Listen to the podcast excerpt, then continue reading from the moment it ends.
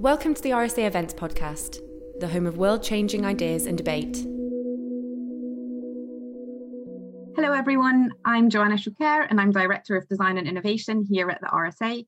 It's my great pleasure to welcome you all to today's event, launching the RSA's Living Change season, which is a series of events, activities, blogs, and articles showcasing the people, the networks, and the organizations that are embracing uncertainty as an opportunity for innovation. We'll look at the fault lines that the pandemic exposed, some of the brilliant responses and innovations that have been developed, and the opportunities for lasting change that this presents. So to open this event series, um, we have invited a panel of inspirational change makers to share their stories of innovation. But before we hear from our three fantastic guests today, I'd like to say a little bit about what we mean by living change. So the RSA's living change approach recognizes that living systems are dynamic, complex, and interconnected, that identifying root causes of complex problems is the first step to achieving lasting change that overcomes the challenges that we face today, and that acting entrepreneurially is the second step, innovating, testing, and iterating in a way that meaningfully changes our living system for the better. We also know that for any social change to be lasting, effective, and just, it must engage and involve actors at all levels of the system. Over the course of the coming weeks, we'll be diving deeper into this approach to explore how we can begin to apply it and to learn from the examples of others forging change. I'm delighted to have the chance today to speak to three brilliant change makers, each responsible for steering innovation in their field to tackle complex social, environmental, and economic problems. Joining me today to tell their stories of community innovation, frontline innovation, and funding innovation are Ruth Ibegbuna, Kaisa Heino, and Cassie Robinson. Ruth um, is a serial founder of cool things, beginning with the letter R. These include the multi-award winning youth leadership charity Reclaim and the Roots programme, a radical new approach to bridging divides between UK communities. Her latest R project is the Rekindle School, a unique supplementary school opening in September 2021, led by an active young management group from South Manchester, all aged between 17 and 24. Thank you, Ruth, for joining us today. Next, I'd like to welcome Kaisa Heino. Kaisa is the Deputy Mayor of the city of Imatra in South Karelia, Finland. Kaisa is a lawyer by trade and has served in various roles as a civil servant in the State Treasury of Finland, the city of Lappeenranta, and the Social Welfare and Health Agency of South Karelia. She was appointed Deputy Mayor of Imatra in June 2018 and has since led on the reform of a range of public services and facilities. And despite the many challenges that COVID has presented, she's continued to spearhead community-centric redevelopment through grassroots, frontline, and systems level innovation. Thank you, Kaisa, for joining us as well. And last but not least, um, I'd like to welcome Cassie Robinson. Cassie is the Deputy Director of Funding Strategy at the National Lottery Community Fund, where she's responsible for innovation, policy, and practice. Cassie is an experienced strategic designer and also co-founder of The Point People, stewarding loss and funder ecosystems.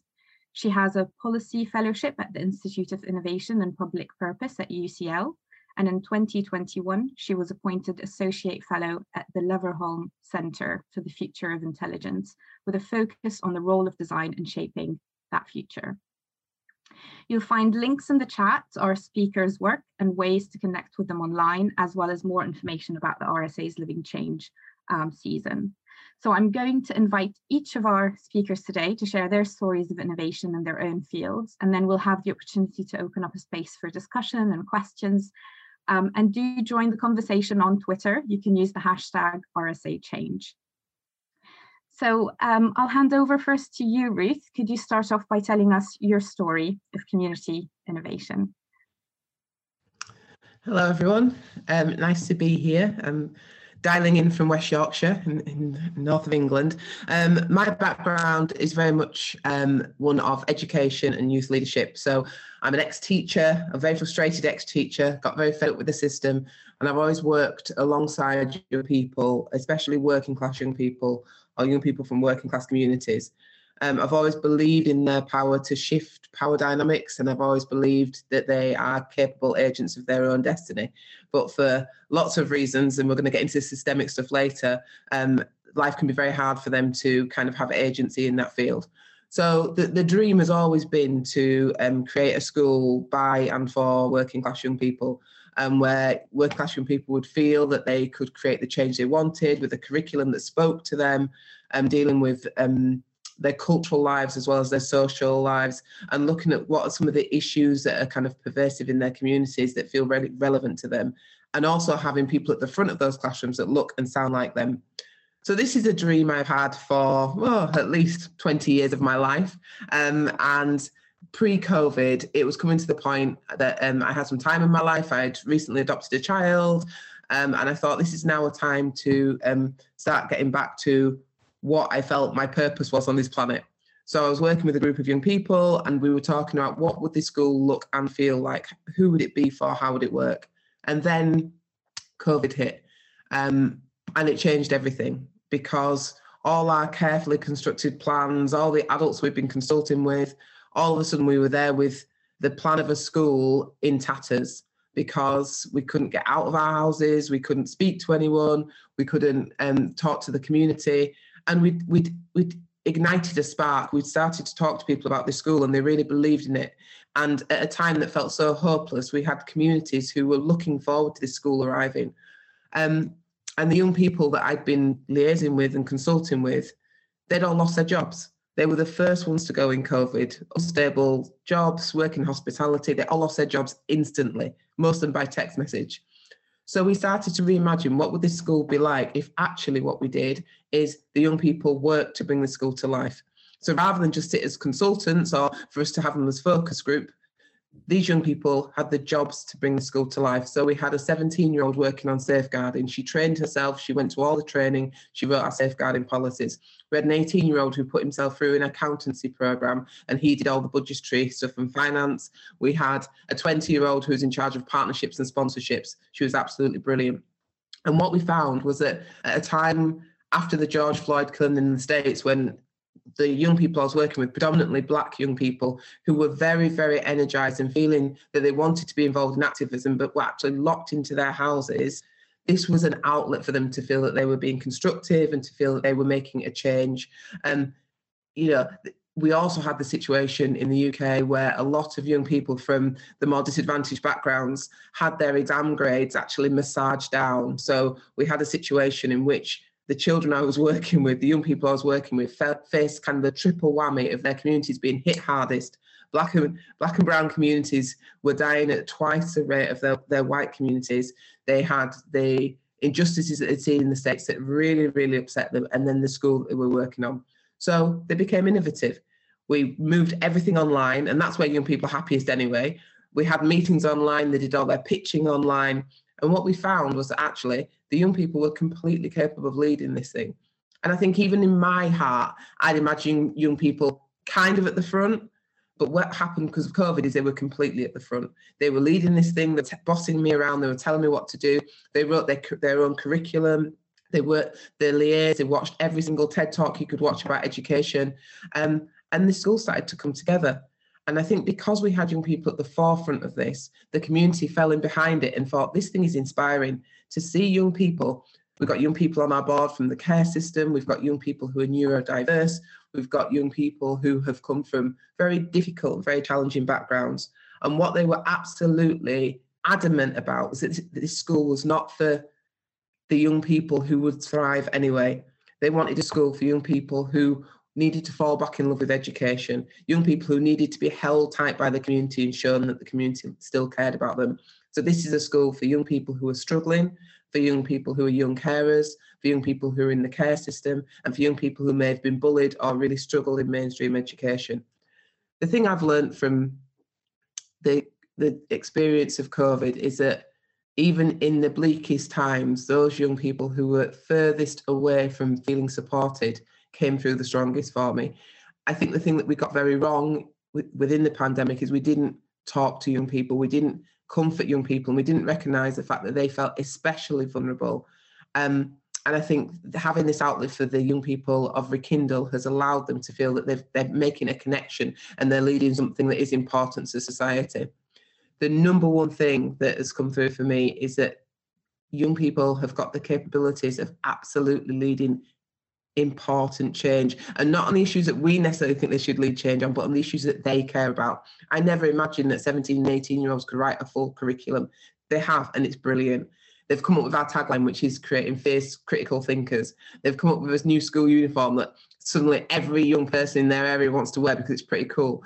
They have absolutely turned the narrative on what is what a young person from a minority community who's locked into a very small house. These are not young people who, who had space to go out, freedom and roaming during lockdown. These young people were locked in with, with families in small spaces and they've turned it into something brilliant.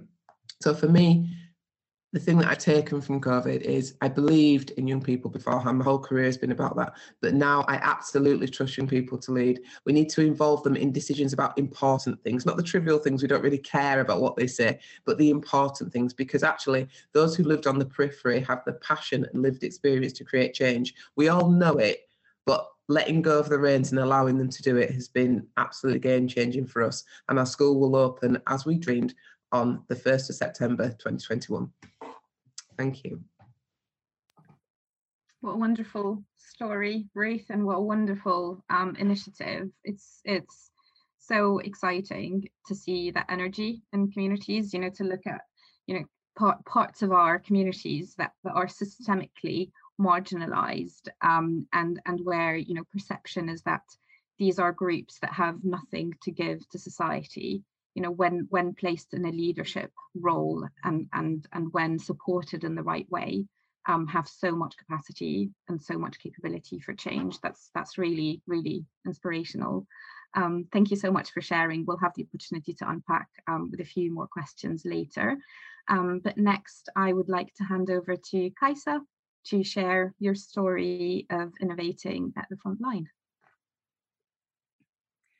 Thank you so much. And thank you for having me here in this very inspirational conversation. And uh, hello from Finland, Imatra. Um, Imatra is the city um, in southeastern Finland, and I'm the deputy mayor of Imatra since uh, June 20, uh, 2018. And uh, uh, we are uh, situated very close to the Russian border, actually from this spot I am sitting right now in the city hall. It's just a few kilometers to the border and a few kilometers more to the next town uh, after the border, Svetogorsk but yeah, uh, we are close to Russia and uh, we are close next to the biggest lake of Finland, Lake Saimaa. And there is a huge uh, river going across the city uh, that will go all the way to Russian side on the Lake Ladoga. And uh, we are in the midst of uh, beautiful nature and a very touristic place. As you can see behind me, the, the building is a famous hotel building from 1903. And people, uh, especially from Russia, but internationally and nationally, are coming to Imatra to see the, the rapids of the River Vuoksi and, and this hotel and the leisure time activities we have here, fishing and sailing and uh, uh, other stuff. So very touristic place, but at the same time, uh, our uh, background and the economy is based on very traditional industries such as uh, forest industry and steel industry. So uh, these are the two basics uh, of our economy of the city. And as the COVID uh, started, uh, we were of course afraid of um, of the economical and and also the uh, other other uh, affections of that for the community. But luckily, I have to say that the traditional industries of this area haven't got hit that hard um, of the pandemic situation, but the tourism has, of course, because uh, the border uh, was uh, closed a year ago. And just an example of uh, how much that means for us uh, in this area in South Karelia, the Russians uh, used about 1 million euros each day they were here. So now it's been going on for a year, so it's like 350 million euros we have lost in the purchasing power just only by the, the Russian visitors. So of course it has hit very, very uh, strongly on the shops and the restaurants, the hotels, spas, and this kind of um, entrepreneurs. And the unemployment rate of Imatra is now around 20%. Uh, what, comes to the, the community and the people, I think the two um, groups that most uh, are affected by the pandemic time are the elderly, the people over 70 year old, uh, 70 years, and then the children and the young people. And of course, uh, as we entered the COVID time, uh, the national central government uh, ordered kind of the, the older people to stay at their home. And of course, it, it was effective because we didn't have that much um, of uh, mortality rate was very very low here in Finland. But at the same time, the impacts for the uh, the mental and the physical impacts for these people are immense, and we have been trying to find ways on uh, how to how to help them and uh, for the children and the young people, of course, uh, we immediately moved uh, to remote studying on March 20. And uh, for us at, as a municipality, that wasn't such a big uh, task. It was just over one night because uh, we have had already like five years ago, we started strategy of uh, digitalization of the education and at the same time also to modernize all the buildings of uh, the school buildings with all the uh, technological te technology um, equipment and tools for for the teaching. So uh, technically, that wasn't a big leap for us. All the students had their own laptops, their own uh, Chromebooks, whatever, and it was just that they already took them with us on Friday. And then on Sunday, we said that tomorrow you're not coming to the schools anymore. And Monday at 8 a.m., it all started, and our teachers were ready and the students were ready. And it was um, quite a manageable task in that sense but yeah i would say it's an ex- ex- example also uh, of being proactive and it paid off here uh, rather than being reactive that we had already done this and went a little bit forward with the technology technology that it, uh, the opportunities it offers. And in that sense i think um, it re- reflects a lot on how we um, act as a city. We are very agile uh, municipality because we are a, a, bit of a smaller organization and we can be agile in that sense. And, and I think it paid off very much here. But then, of course, uh, there was a lot of other, other things uh, we had to uh, innovate, uh, try to give out the services for the citizens. And just to mention a few, what kind of things we did, uh, we had the call and helping uh, uh, services, especially for the elderly people. We called all the citizen over 80 years old to check how they are and if they needed any help. Uh, fitness and physical trainers uh, went around to have like uh, uh, their training sessions on the yards that the also the elderly people could uh, take part on that. And now they're doing it three times a week on web, so everybody can just uh, attend whenever they want, and it, they're just lasting there for a week. So if you're not there exactly when the stream is on, you can take it uh, later on. And then uh, a lot of vir virtual events, virtual uh, architectural routes, museum routes, and um, events, uh, discussion events with uh, citizens and the city administration and so on. And of course, as we all have gotten used to the remote working uh, when it comes to the administration, uh, we started to monitor the kilometers that we were saving when people were not driving to the city hall and to the meetings. And it didn't take long to get the kilometers to say, okay, we went around the world and now I think we've done that for 10 times or whatever. So it's also like uh, inspirational for, uh, you know, doing something like this and really monitor how we how we're doing on that. And what I'm um, thinking, uh, the aspir- aspirations for the long-term change, I think uh, the new normal that will start uh, probably end of this year, I hope, um, will be a lot more community centric, a lot more uh, cooperative uh, and innovative and uh, open-minded than the life that we used to have i think. And uh, i think the values of life will be more about the safety nets and the, the things closer to our life the nature the family the community around us. And uh, i think uh, this is a good basis on working more with the um, uh, the values like UN SDGs and these kind of things that we have actually started already uh, in our municipality. And we started the year 2021 with the Imatra Challenge with the students and trying to really activate the, the university students of this area and uh, of the whole of Finland to come and um, give their ideas of how make Imatra uh, this uh, the new vision of Imatra for 2030. And that was an awesome uh, challenge. Uh, and we got a lot of students attending that and a lot of good ideas. And at the moment, we are working on opening uh, discussions for, for our citizens also to um, for their ideas and action plans for Imatra for the future of being ready uh, to to the new the post COVID time. So uh, for our decision makers, when they are starting uh, to make the new strategy for uh, the city of Imatra uh, in in June 21, uh, they have so much of this background information and ideas already that we are gathering.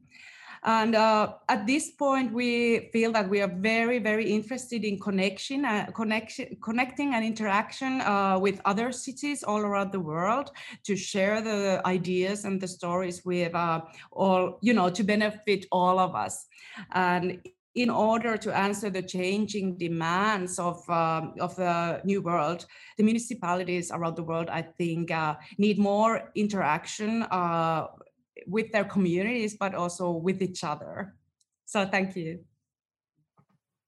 Thank you, Kaisa, for sharing your story. What really um, stayed with me, I think, is this, you know, this this point you made around for the last five years having really invested in the future. You know, you sort of had the sort of future gazing approach to what what is the future of education and the digitization of education, and that's one example of, I guess, how investment in that you know, and these foundations and infrastructure for the long term can make a community more resilient, more responsive, more agile in the future. But you also shared some brilliant examples of how you're currently investing in visioning and imagination for the future, that you're not just sort of looking at crisis response in the short term, but really thinking about how that new normal is an investment in the future. And that's a really nice actually segue into um, the story um, that, that Cassie's bringing to the table, because I know that that's something that Cassie's really passionate about. So over to you, Cassie. Um, hi, hello, and um, thank you for having me. Um, yeah, so I work at um, the National Lottery Community Fund, um, and we are the largest grant maker of community activity in the UK.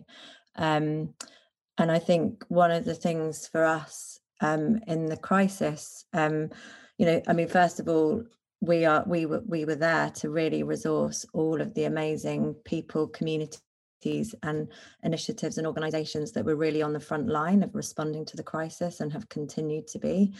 And you know it really did require very immediate and dramatic response from a lot of those organizations and we saw them needing to adapt in all kinds of ways just to be able to respond. Um, so for me personally it, it was just such an amazing privilege to actually be in the position I've been in over the last year to try and be resourceful, you know, resource and respond to just such amazing work. So many people stepping up, so many communities showing how important the work they do is.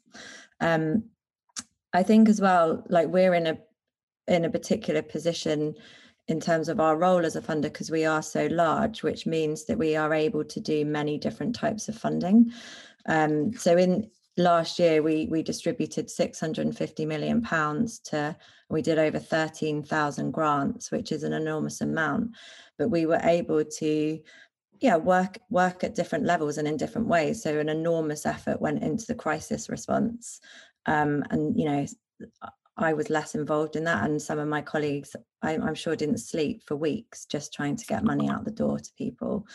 Um, but we also were able to keep up um, some of our more thematic areas like the climate action fund you know the climate crisis has not gone away.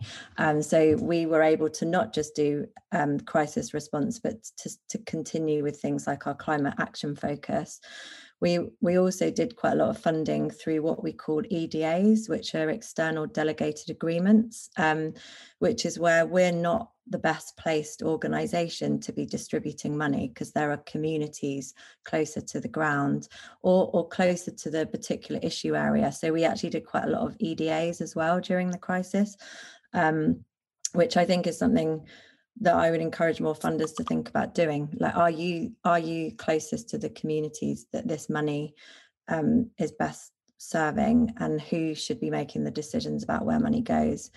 Um, but as well as doing all of that, those different types of funding, we did also um, step back and think about you know what do we need to be resourcing now that considers um, something beyond the present and beyond the responsive um, crisis needs?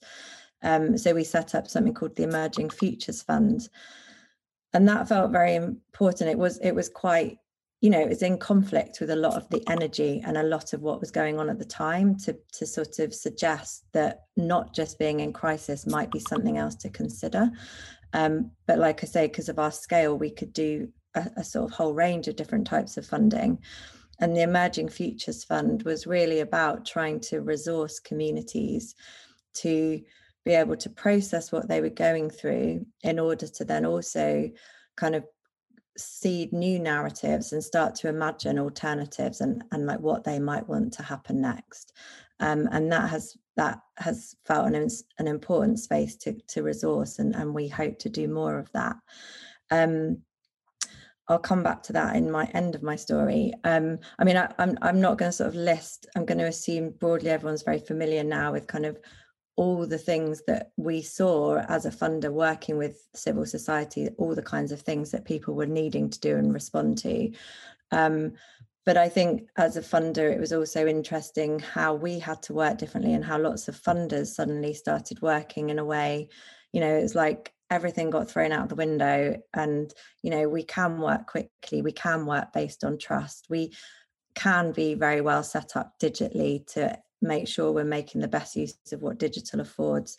Um, we we can and we should have been centering equity much more than we we have been. I'm not talking specifically about the lottery. I just want to you know just funders in general um, especially with the black lives matter uprising and you know it, it really was a call to the sector which many people have been calling for a long time but it really was a call that i think a lot of funders have really shifted on since uh, and that feels very important. So i think there was just lots of new ways of working or um, deeper or better ways of working that that that happened during the time during the last year that I hope will stick.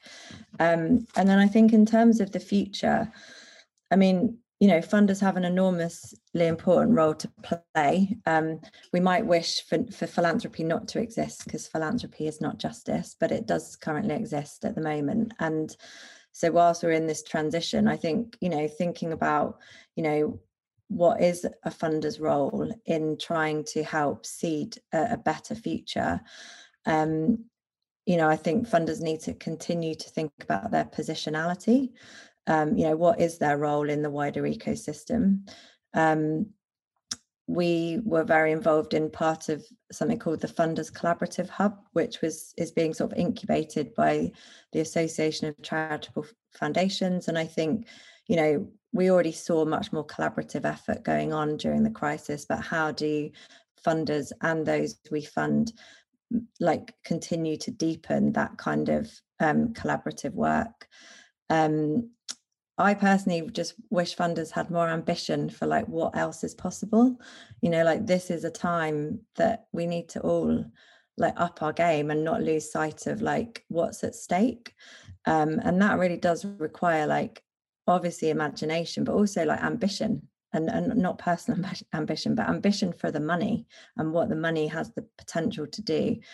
And and so you know this isn't a time for plaster sticking. This is a time for really trying to invest in very transformative work. Um, and I think it's also really been highlighting to us what what new kinds of infrastructure is needed in civil society as well. So it's great, like something like what Ruth's doing with Kindle School or Rekindle School. Sorry, Ruth.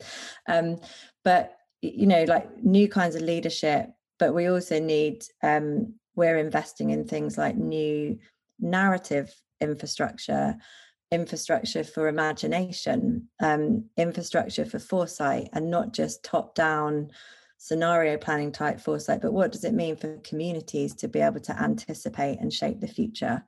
So I think it's really revealed like where there's where there's infrastructure missing. Um, and I'm personally really excited by some of the seeds I feel we've planted with the Emerging Futures Fund grantees.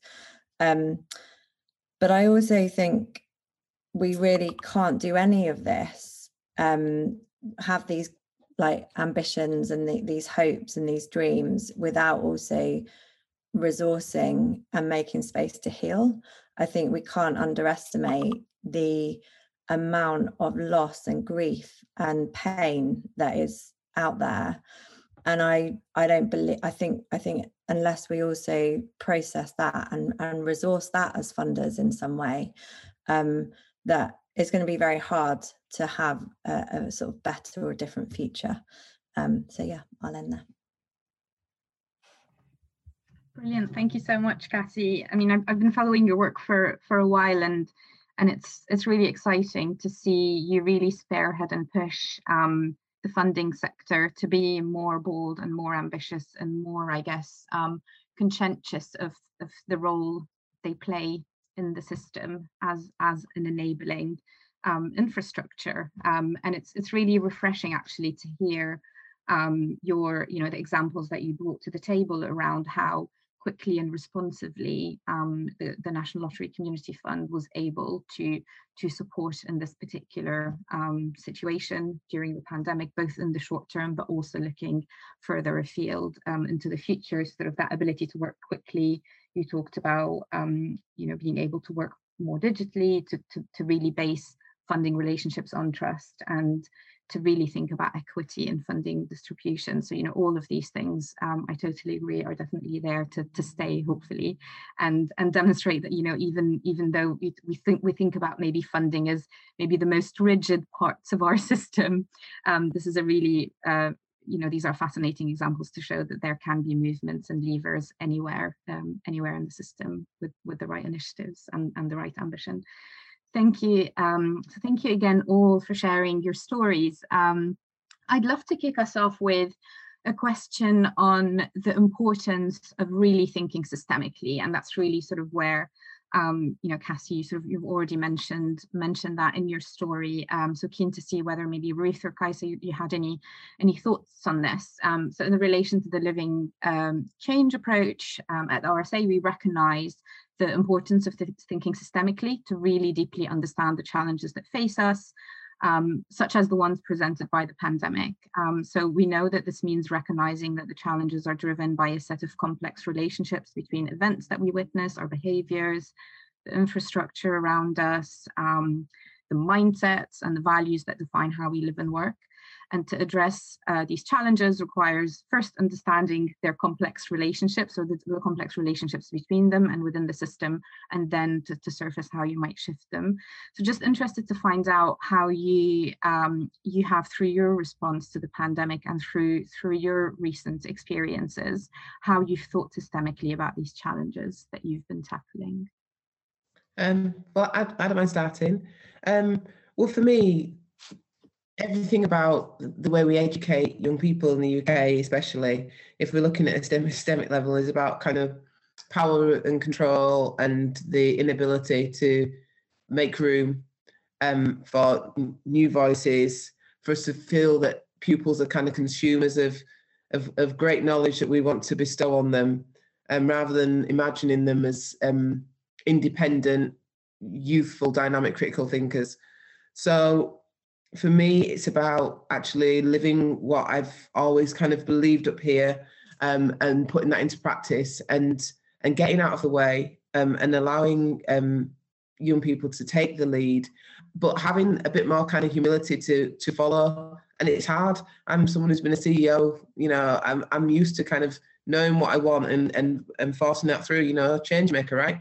Um, and actually, as a change maker, falling in line behind other people's visions and saying, you know, I'm I'm here to kind of help you achieve your vision, even when I I worry about it or I, I, I don't see where you're going with it, but I believe you've got the the power and lived experience to, to get us there. That's been a, a, complete change. And for me, I think our system would be a, a, a far stronger one if we tried to do that a little bit more.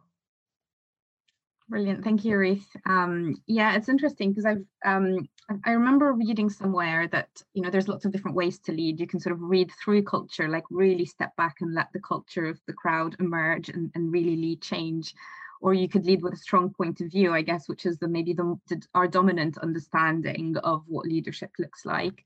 Um, or um, you know, you, you could lead alongside your community. So you're an active partner in, in change, and that you know your reflections here really touch on the need to sometimes really step back and lead through through culture. Thank you for sharing. Kaisa, did you want to, to share any of your reflections around the need to think systemically? Yes, thank you. Uh, yeah, I, I think it was really uh, inspirational what Ruth also already told there, and, and something that I, I have have similar ideas. And uh, as I told, we we are suffering with the aging population, and at the same time, like the young people are moving out, and and the, how how this pandemic has uh, affected them is I just heard this morning from the radio that the young people under 20 years old have answered for how happy they are. And they are the worst uh, results for over 20, 30 years that they gave right now. So it's like really affecting them a lot. And how do we get these young people to really uh, get back to the community in a way that they they feel that they are uh, contributing and they are part of it and they they want to build the future here in Imatra and you know they they see the future the bright future and they want to uh, create something new here. And this is something I think as a municipality we have a lot of power because we have the educational system here. We have the services for the young people. So we have the tools to really uh, encourage encourage them to to feel powerful uh, in this community and also like uh, bring bring the happiness for their lives uh, whatever type they want to.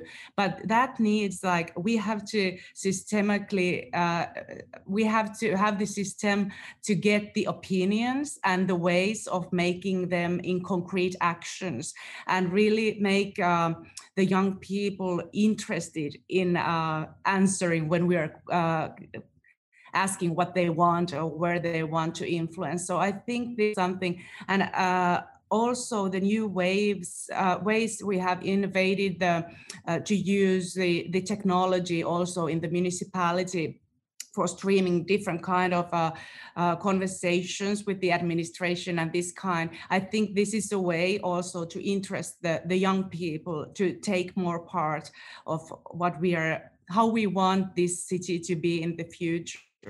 So this is something I uh, I'd like to uh, see that it's not only now during the pandemic or right after it, but it's something that will last for the future.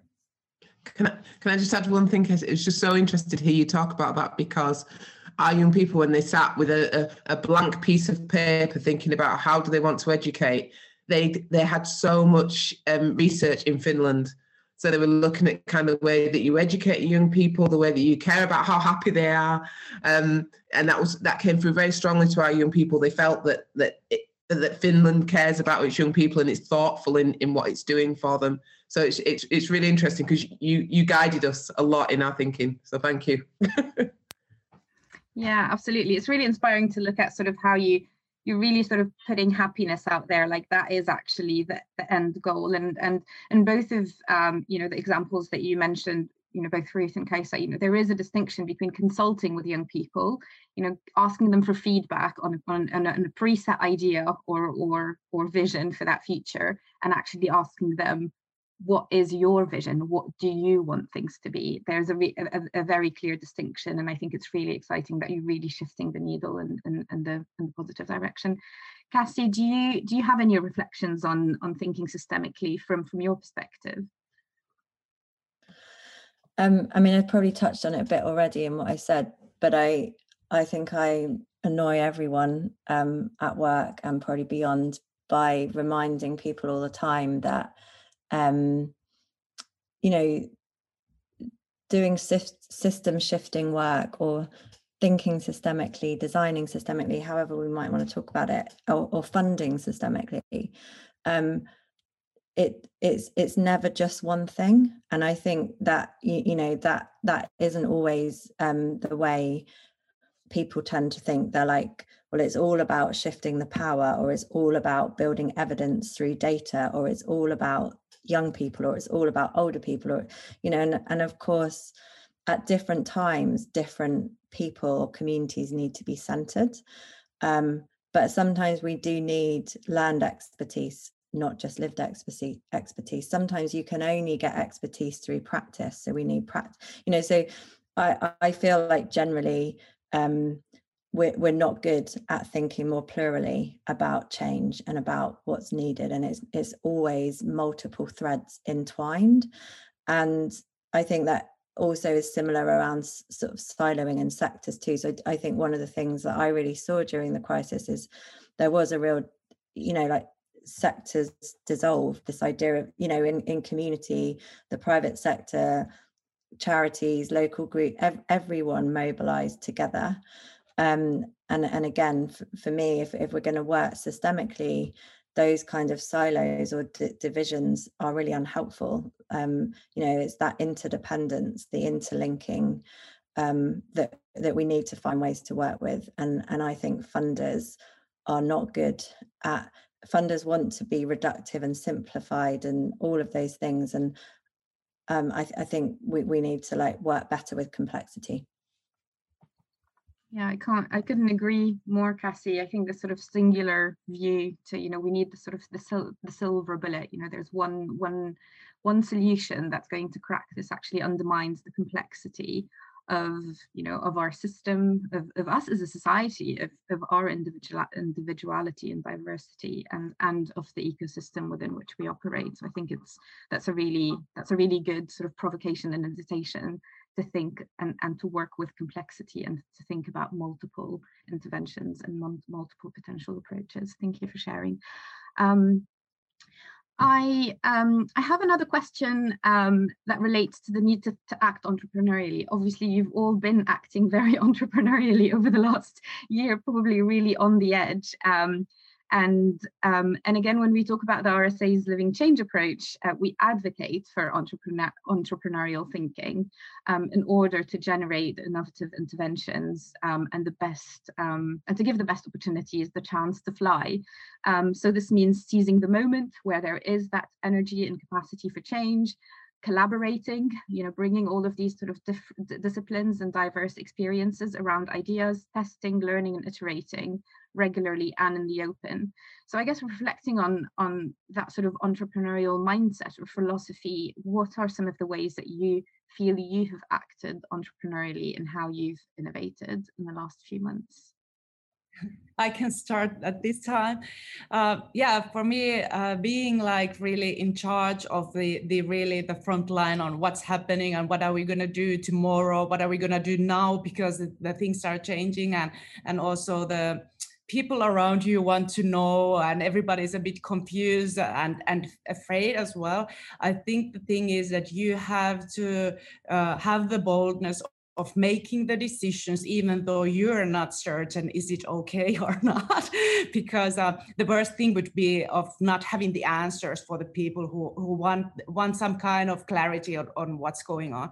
So i think um, in this position the most thing uh, the, the most important thing is for me that I really uh, had to make the decision and also take the chance that it's going to be wrong and then be ready to change it.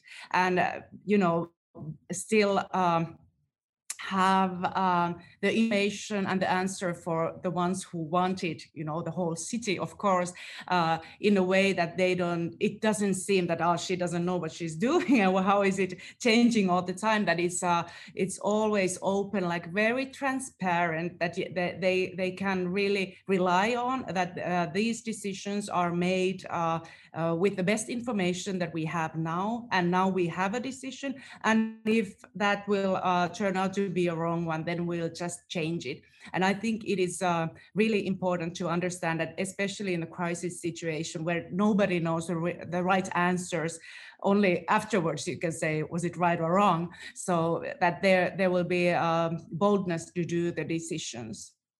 Kaisa i think that's really interesting that sort of humility you know to say that you know no one knows what they're doing. We're all experiencing this for the first time and we're working with the data and the insights that we have and if we and if we get it wrong we will we will iterate and we will we will make things better. Thank you for sharing that.